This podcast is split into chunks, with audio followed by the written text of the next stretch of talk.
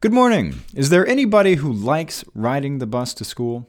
Well, it might get a little better soon. For Friday, May 12th, it's your Loudoun Now Morning Minute.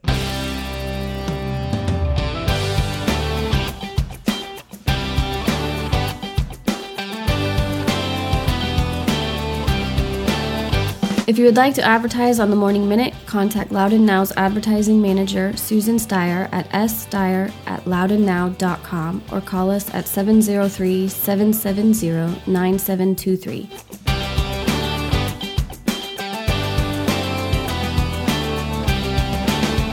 Thanks for being with us. I'm Renss Greene. The school board has received a plan for making bus rides shorter and potentially saving the schools millions of dollars. The school system's Student Support and Services Committee worked with a consulting firm to come up with a few ideas on that front. All of them involve consolidating bus stops, maximizing the number of students on each school bus, and adjusting school start and dismissal times. The committee that was working on this recommended one that would affect 19 schools, one plan that is, four middle schools and 15 high schools.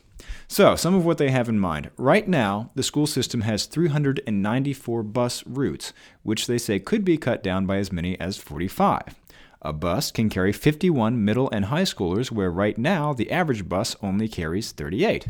There are some computer generated route changes, although the committee said those aren't set in stone. And those 19 affected schools would also start school 15 minutes later. So, hey, bonus. The committee says all that could save anywhere between $1.5 and $2.9 million a year.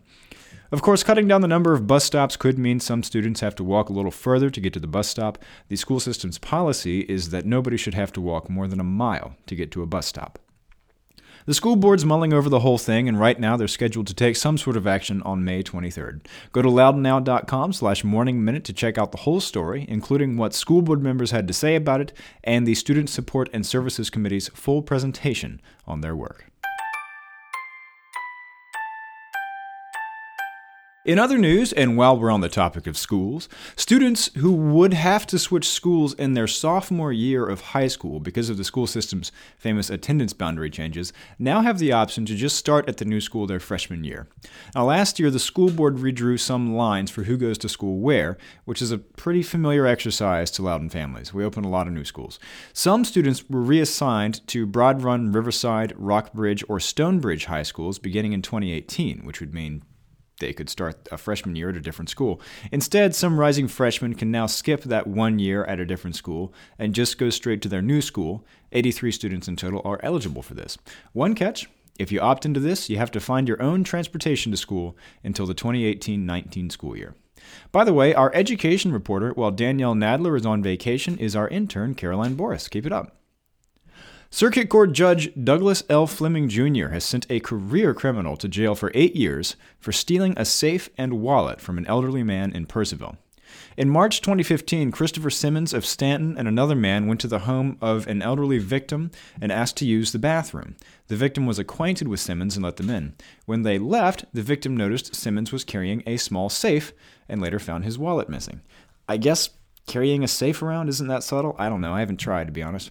Investigators managed to tie Simmons to the theft with DNA evidence and fingerprints. This is Simmons' first conviction in Loudoun, but not his first brush with the law by any means. Since 1994, he's been convicted of 24 felonies, including thefts, arson, and impersonating a police officer. Next up, he's going to face an even more serious charge a first degree murder charge in Augusta County for the December 2016 shooting death of his ex girlfriend's fiance. He's pled not guilty in that case. Leesburg Executive Airport could be getting an air traffic control tower. Sort of. No surprises, control towers are pretty expensive, but the town is pursuing a new technology that creates a remote virtual control tower that can be run, from pretty much anywhere. This would save around $2 million just in construction costs. The airport's already set up to test the new tower control system, but the system hasn't yet been approved for use in the United States. So, the town is hiring a lobbyist to help get the Leesburg Airport into the Federal Contract Tower Program, sort of a pilot program, I guess, which would let the airport start one of these and would also cover all the staffing costs of the virtual tower.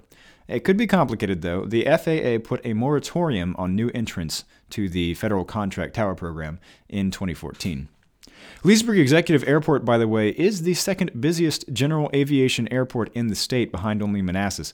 Leesburg sees 115,000 aircraft operations a year.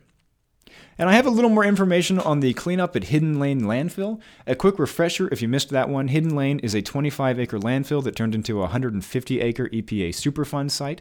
The landfill opened in 1971, mostly for construction debris, fought the county in court several times, saw several large fires, and closed down for good in 1985.